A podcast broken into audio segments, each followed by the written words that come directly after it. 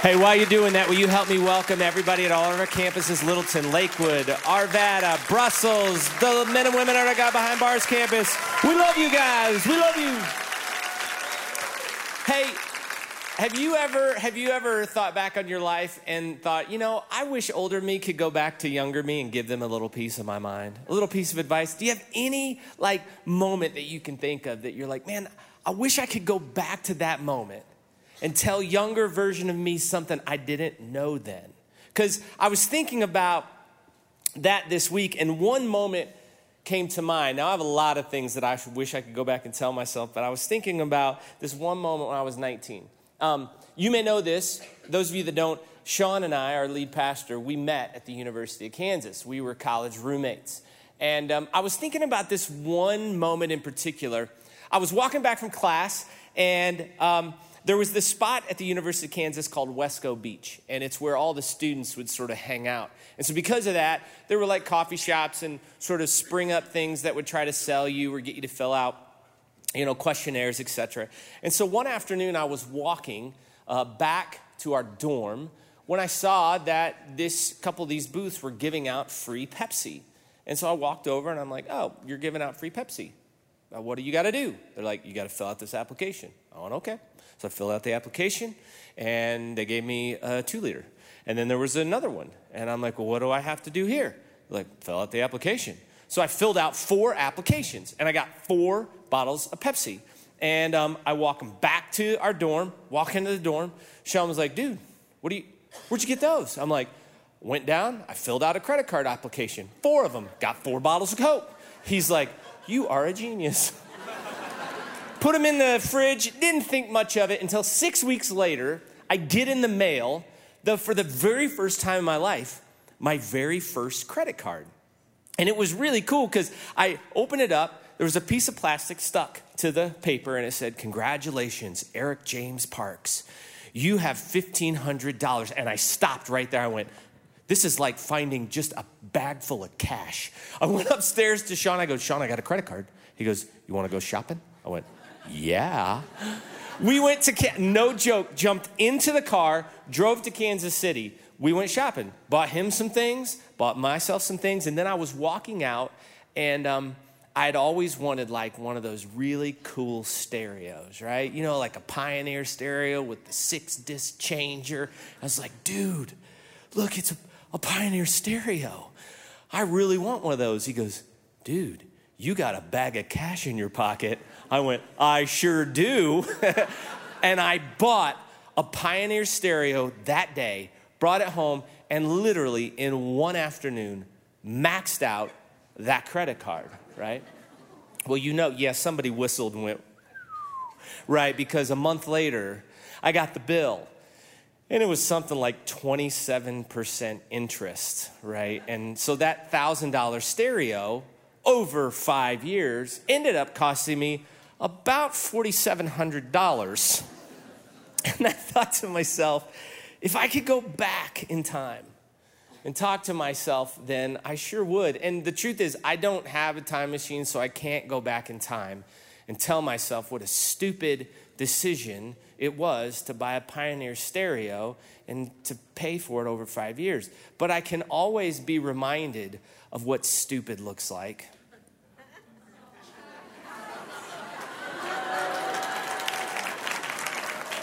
Oh, yeah, that's it, right there.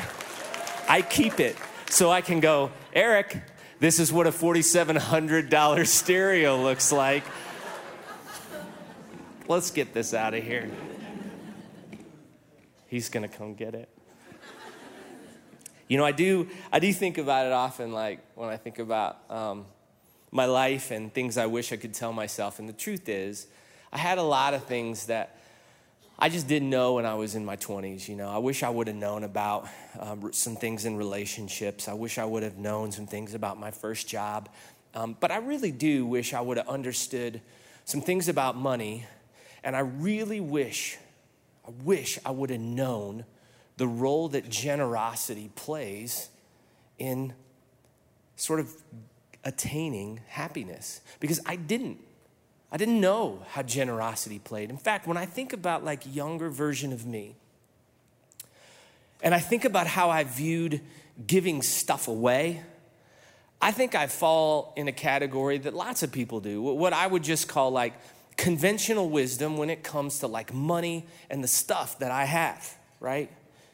Uh, I sort of saw money pretty simply as just dollars and cents. Like that's it. That it's it's just math.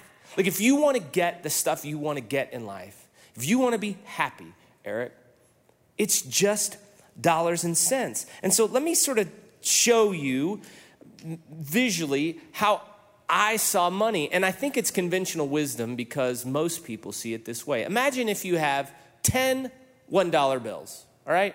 If you have 10 $1 bills, how much money do you have? $10, right?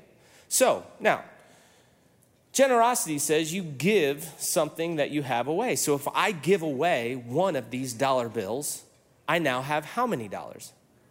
Okay, what is more, $10 or $9? All right, so conventional wisdom says this, right? If you give away something you have, you will have less dollars. It's really simple. I'm richer if I don't give. I'm poorer if I do give. Put, put, it, put another way. I thought this way make as much as you can, keep as much as you make.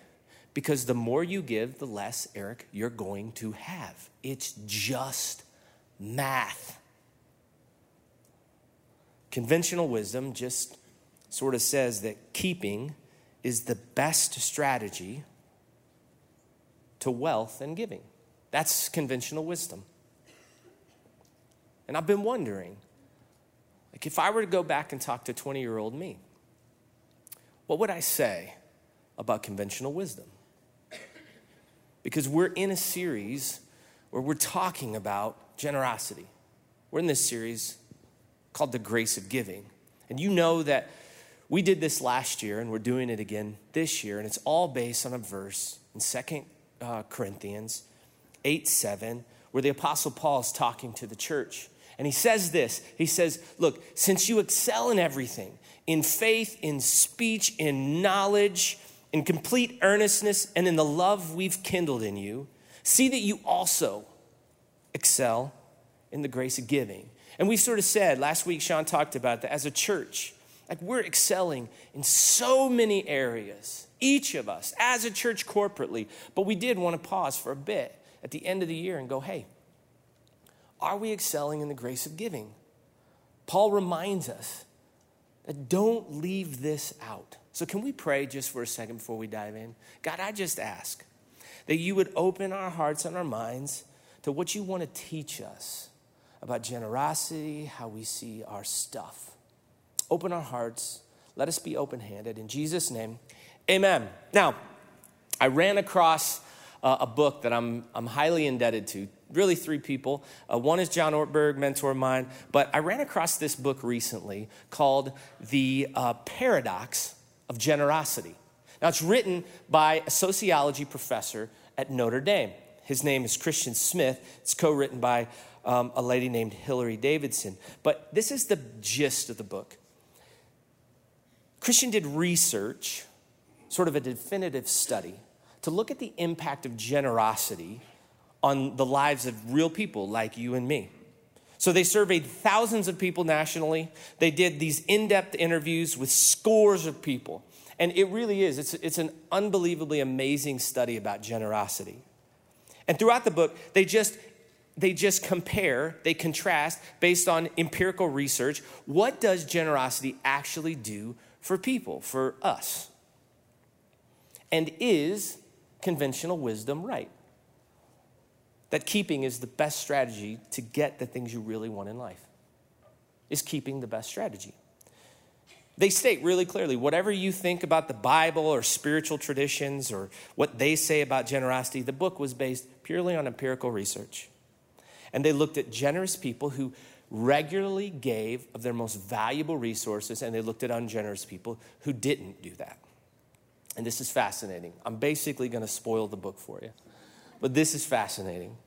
They found that it turns out in every single dimension that they studied, that conventional wisdom is absolutely wrong about generosity.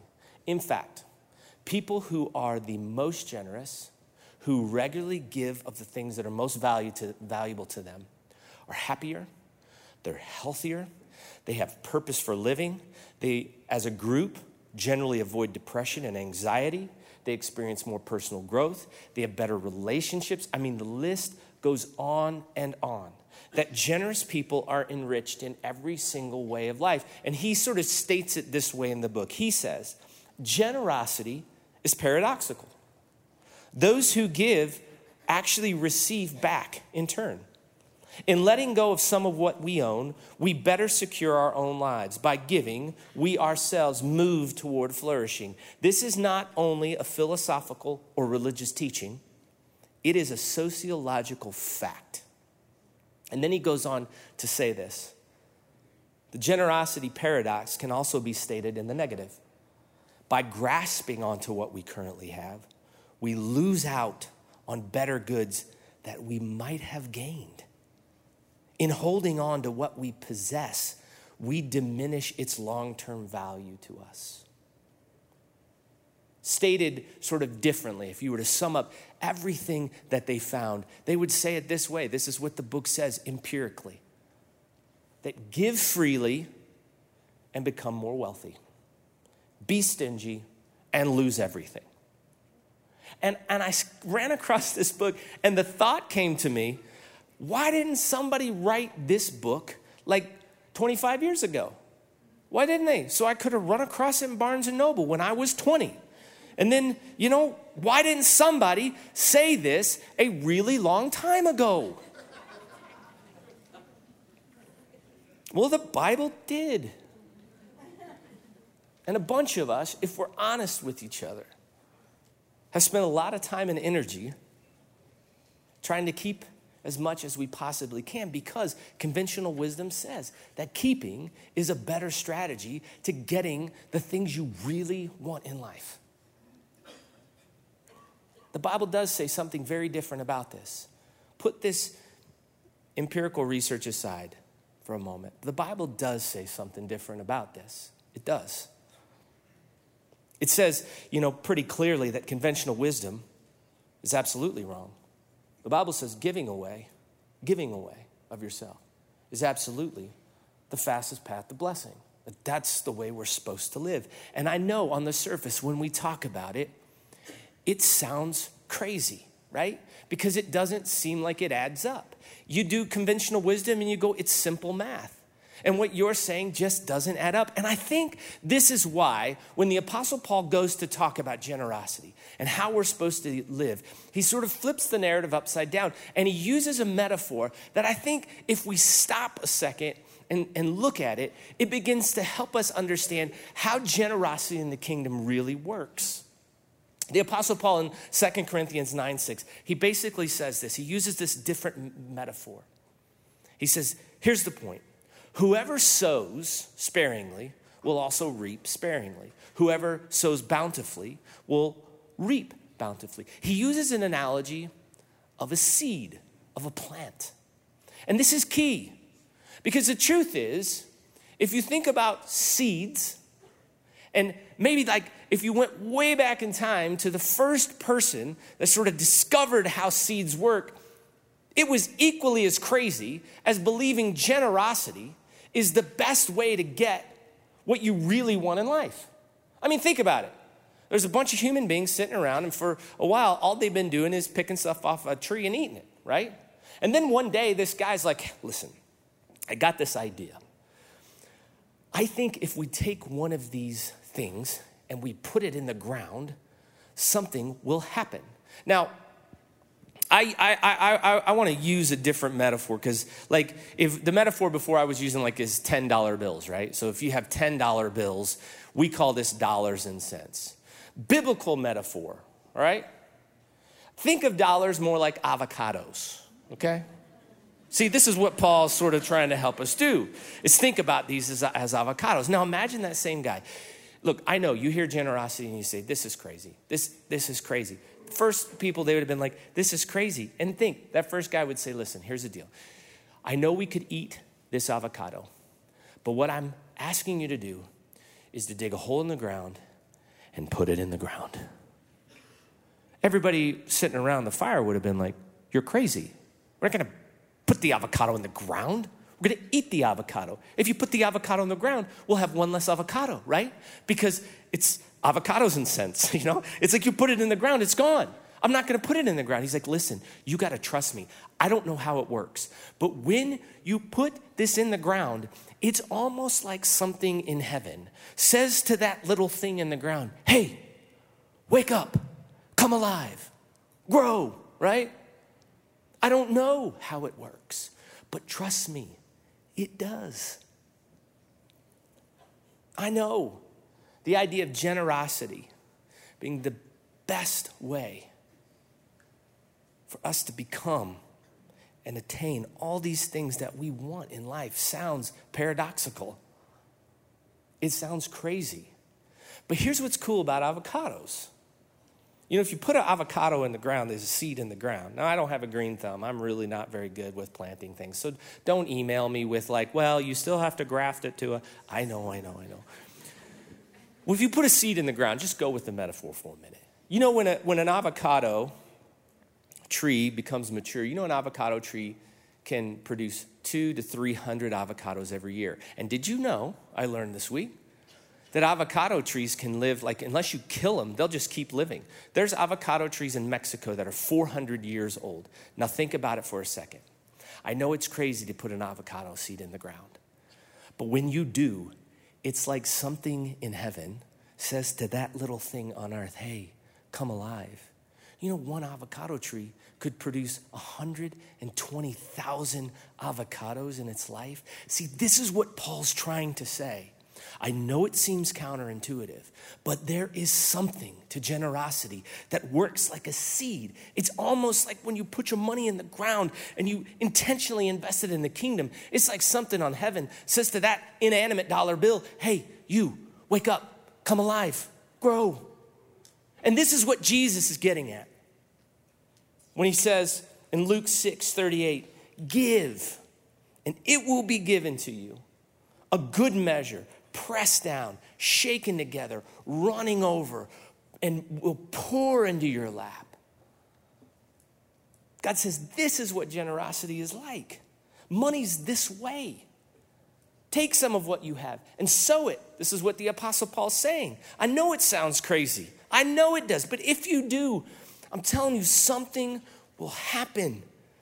Some sort of power gets unleashed. Like God says, hey, resource, wake up, come alive, grow. And it does. You know, I've been thinking about this particular message because like when we speak of generosity, it can be difficult both to hear and to say. You know, Sean said it last week. Like, as soon as you heard we're in this series, some of you, man, you are ready to fight, right? Don't fight me, fight him. He's more up for it. but here's the truth I wrestled with, you know what? I'm going to tell a little personal story.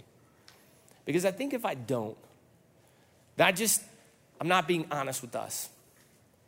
So when I was 28, I stepped back into ministry. I had done oil and gas. Many of you know this. I was an accountant. I stepped back into ministry to be a youth pastor. Now, you don't go into ministry to, and, a, and become a youth pastor if you're interested in making any sort of dollars and cents, you know, because the, this doesn't pay well. Um, but I went back into ministry. And I remember, like, I had grown up around the church and I understood concept of generosity, but I'll be honest, this idea of dollars and seeds seemed as crazy to me as it does to many of you right now. Like, you go, man, I'm having a hard time buying that. I'm having a really hard time. Me too, me too, me too. So I was at a church, and um, the church was, God was doing some amazing things, and they needed to get a new building. And they did what a lot of churches do. They came to the congregation and said, listen, if you want to join what God's doing, like we have a chance to pool our resources and do something amazing for the kingdom of God. And so I went to Chrissy and I said, hey, we, we should be a part of this. We don't make much money, so let's kind of think what can we do? What can we really do? And um, I had thought about wh- how we could participate in this. And um, I was sitting with the pastor one afternoon. Uh, we were having coffee, and um, we were talking about generosity and where we were at in the new building. And I don't know what happened. But in the middle of the conversation, I felt like I was supposed to sort of tell him where we were at and uh, kind of how we were going to participate. And um, I opened my mouth to talk. And I don't know if this has ever happened to you, where you open your mouth to say one thing and something completely different comes out of it. Have you ever had one of those moments? I went to t- tell him, hey, here's, here's what we're in for.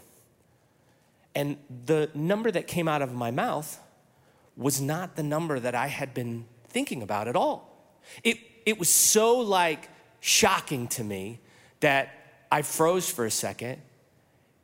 He's like, Are, are you okay? I went, Oh, I'm fine, I'm fine. He got up and left, and I literally thought I was gonna throw up. I'm like, Oh my gosh, I just gave away an entire year's salary. I, I, I, I, I can't do that. We, we, don't, we don't have that. I don't, there's, we, I'm not, I don't know if you know this, I'm not independently wealthy. I don't have any money in the bank. It's not, I don't have that. I literally started to freak out, like to have an anxiety attack because I'm like, I have to undo this. I'm get, everyone in my family is going to starve. We're all going to starve and die. I rushed home and I called my wife. I'm like, I totally screwed up. I know she's probably thinking, oh, great, another $4,700 stereo. I, walk into the house and I said, listen, I don't know what I was doing. I, I was just trying to like talk to him, and um, I w- said something about like the campaign, and I, I think er- we're all gonna die. She's like, "What are you talking about?" And I went on to explain, and I said, "Don't worry, don't worry. I got it. I'm gonna look like an idiot, but I'm just gonna say I made a mistake." And she said, "Wait, wh- what are you talking about?" I'm like, "Well, I gotta. I'll go fix this." She goes why are you going to fix this? And I said, Because we never talked about this. And I don't, we can't do this. And she said, I don't want you to fix this. I said, Why? She goes, Because that's what God told me we were going to do. And I was just waiting for Him to tell you. I was like, Huh.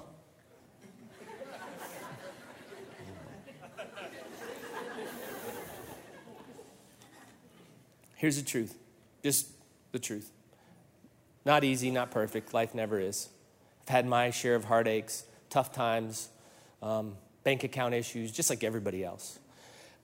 But I have to tell you the truth that every blessing I have in my life, honestly, I track back to that moment, like everyone. So, like, if I had to do it again, oh yeah, I'd, I'd do it again. And that's why we said, look, you know, we're in this grace of giving, end of year thing. That's why Sean said, look, we're not asking anybody to do anything that we wouldn't do. And I'll race him to the offering bucket this year because I've seen that. I know it's paradoxical, but it's real. It really is. Something does happen, some power gets unleashed when we take our stuff and we intentionally place it in kingdom soil. And you know, I thought, what better way for me? I, I can tell you my story, but I'm going to show you a few things. I'm going to show you in just one year what it looks like when we put good seed into good soil. So, 12 months ago, we did what we're doing right now. Since that point to right now, I want you to know what we've done as a church. We have invested $1.768 million in local and international ministries worldwide. That's what we've done as a church. Now, and that's because a bunch of us said, okay, I'm gonna put some seed in the ground. So, let me tell you just in the last 12 months what we've done internationally. We're gonna start there. I'm gonna start with a country that's captured our hearts as a church. It's the country of Rwanda. Now, that's in East Africa. And you need to know that in April of 1994, over 800,000 people were slaughtered in 100 days. It was a genocide. 10% of the population, and most of them were my age then. Like there's a missing generation of men and women my age in that country. Well, Rwanda captured our hearts. And God's opened an amazing door in the last few years for us to be planting seeds all over this country. And so um, we have three development centers in Rwanda where we sponsor every single child. That's 1,200 children. We also work with Hope International, and Hope International brings microfinance and banking to a, the most underserved population in the world. Over a billion people worldwide do not have access to banking of any kind. Hope International steps into that gap. We also partner with another organization in Rwanda called World Relief. And we have a whole economic development zone, a whole zone. It's like 150 square miles that Red Rocks, us, we sponsor everything that goes on there from clean water to food to the gospel. But I want to tell you about one place in particular. It's called Hope Haven, Rwanda. Now, three years ago, we got involved with Hope Haven. And um, what Hope Haven is, is a school on the outskirts of Kigali that serves some of the poorest children in all of East Africa. This is a place that children are born and raised in the same poverty from the first to last breath. And this Hope Haven decided to start a school five years ago. Well, we got involved three years ago. Red Rocks, this is what we've been doing. We've been sinking money, we've been taking dollars and seeds and planting seeds into these little children's lives. And here's what's cool last uh, Grace of Giving campaign, because many of you stepped in, Hope Haven needed to expand their facility by a third to reach more children. But because you invested, we expanded we expanded that facility, and now 600 children get one of the best educations in all of Kigali. They are fed two times a day on site, and literally entire family units are being changed. See, this right here is what it looks like when we see our stuff as dollars and seeds, where we put it in the ground. This is Rwanda. But see, we don't just work in Rwanda because of your generosity. There's another country that we've been investing in, that we've been planting seeds. It's in Haiti. It is the poorest country in the Western Hemisphere, and you know all that's hit it. Well, in Haiti, we sponsored three development centers through Compassion International there, and that's 1,500 children. We've put in wells through um, different organizations. We've helped build cafeterias, but this was really amazing. Chad and I were over there, and um, we were at one of our development centers that's on the outskirts of Port au Prince and it serves children and families that live on a dump, a trash dump. It's a church. These young guys, man, love Jesus, serving the community. We're down there saying, okay, you have a development center here where you're serving children. You're also preaching the gospel. What do you need? He said, we're landlocked. We can't do anything else on this piece of land, but there's three acres behind us. And you know what? Because of what you all did last year during the Grace of Giving campaign, we sent them a check that paid for the entire piece of property behind them. It'll double everything they do. See, that's what happens when you put seed in the ground, right? Something miraculous. You're like, I've never even been to Haiti. Yeah, but you have fruit that are starting to fall off trees. India. You know this because I spoke about it. May, that there are 1.3 billion people that don't know Jesus in that country. That means 25% of the world and the people who don't know Jesus, they live in one country. And we had an opportunity that came our way last year to sponsor these training centers through an organization that have been planning churches all over India. Training centers where they bring in these young men and women who have come to Jesus and they train them to be pastors for a year we, because of your generosity last year, stepped in and now we sponsor in Bhopal, India, an entire training center. And guess what? This is so cool. This March, our very first graduating class of pastors came out of this training center that you're seeing. There's a school where children are being served at that training center. That's what it looks like when we put seed in the ground. This is what you're doing, Red Rocks. This is what you're doing. Now, Listen, this is awesome because I, I did that message, and some of you, one crazy person in this church came up to me in March and said, or in April when I preached and said, okay, so we sponsor one training center. How many pastors will graduate? Because I heard you say they, they graduate with a bike and a Bible and a bongo. And I said, well, a thousand total next March. He's like, you want to build bikes? I'm like, yeah, let's build some bikes. So check this out. You know we built bikes. We put them on a display and said, we need a thousand. We got all thousand bikes sponsored. Not only did we get all thousand bikes sponsored, another organization called and said, Hey, I hear you're making bikes. You think you could send us some? I'm like, I have no idea. We'll try. Folks, this is what's happening. This is what happens when you see it as dollars and seeds. You know what those bikes represent? In seven years, 100,000 people, 100,000 will come to know Jesus. See, that doesn't make sense because you gave in an offering, does it? You go, really? Oh, yeah. That's what dollars and seeds look like. I'm telling you, it's paradoxical, but it's for real. Check this out. Last year, I want you to know this. We, as a church, gave to churches who were in need or planting $792,117. I like to be precise with the numbers. That's what we did as a church. And you know, because last year you stepped in, you know what we're gonna get to do right in our country? We're starting a church on January 6th in Austin, Texas, uh, Red Rocks, Austin.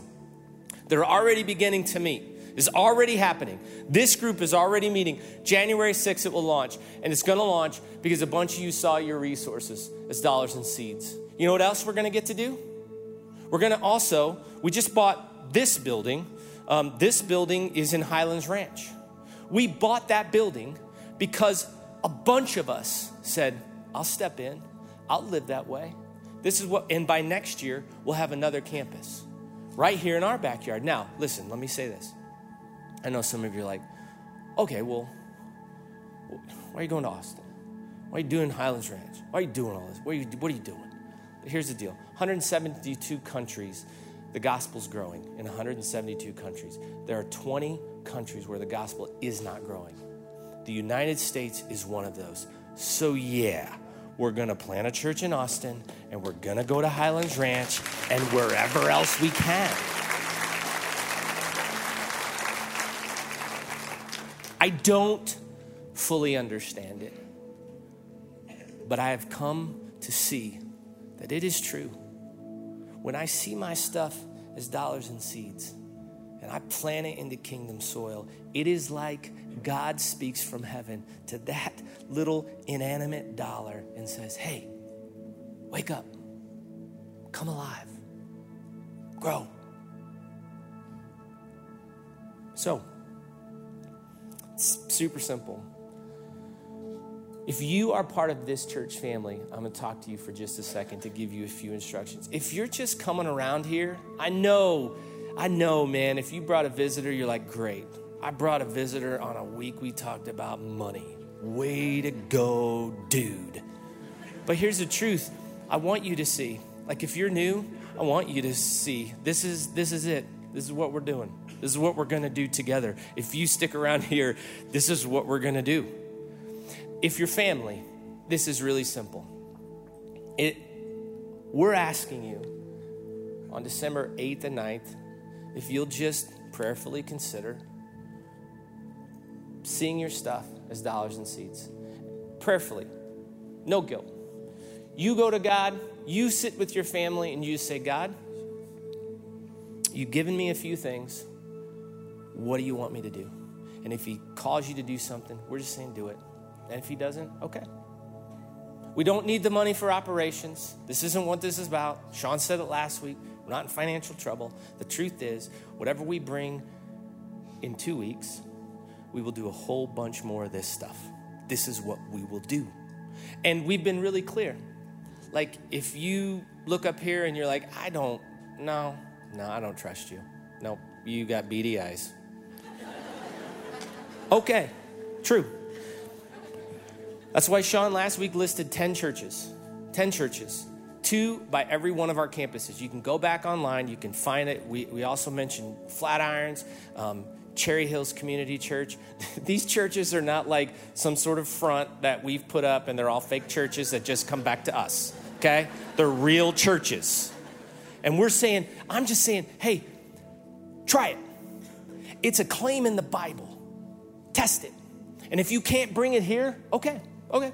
T- take it there. Send it to them. They would love to get a check from someone they have no idea who they are. Fine, do that.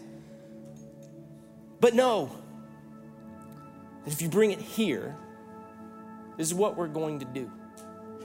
And I gotta say, because I have to say it, I have to say from the bottom of my heart, thank you. Because I get to travel to some of the darkest places in the world on your behalf. And I do it joyfully to bring the gospel like from us to them. Thank you. Because some of you, you are, man. And, and I know this is going to be a big step for some of you. It's like, man, I got one seed to put in the ground, and this is the first time I've tried it. I get it. And some of you, man, you've already done this before, and you know, it's like, I know. Something from on high says to that stuff, come alive. I'm in.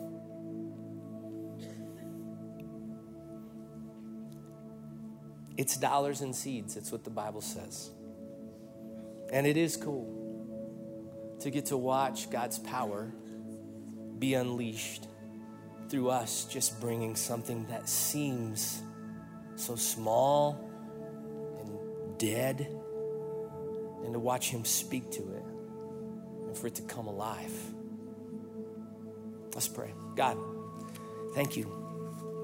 Thank you for your generosity to us, what you've done for us on our behalf. Jesus, thank you for your death and resurrection. It's the ultimate metaphor of what it looks like when a loving God cares for us so much that he sent his son generously to die on our behalf. And so, God, I just pray over the next few weeks that you'll speak to us what you'd have us do, and then give us the courage, each of us, to step in faith towards that. We thank you in Jesus' name. Amen.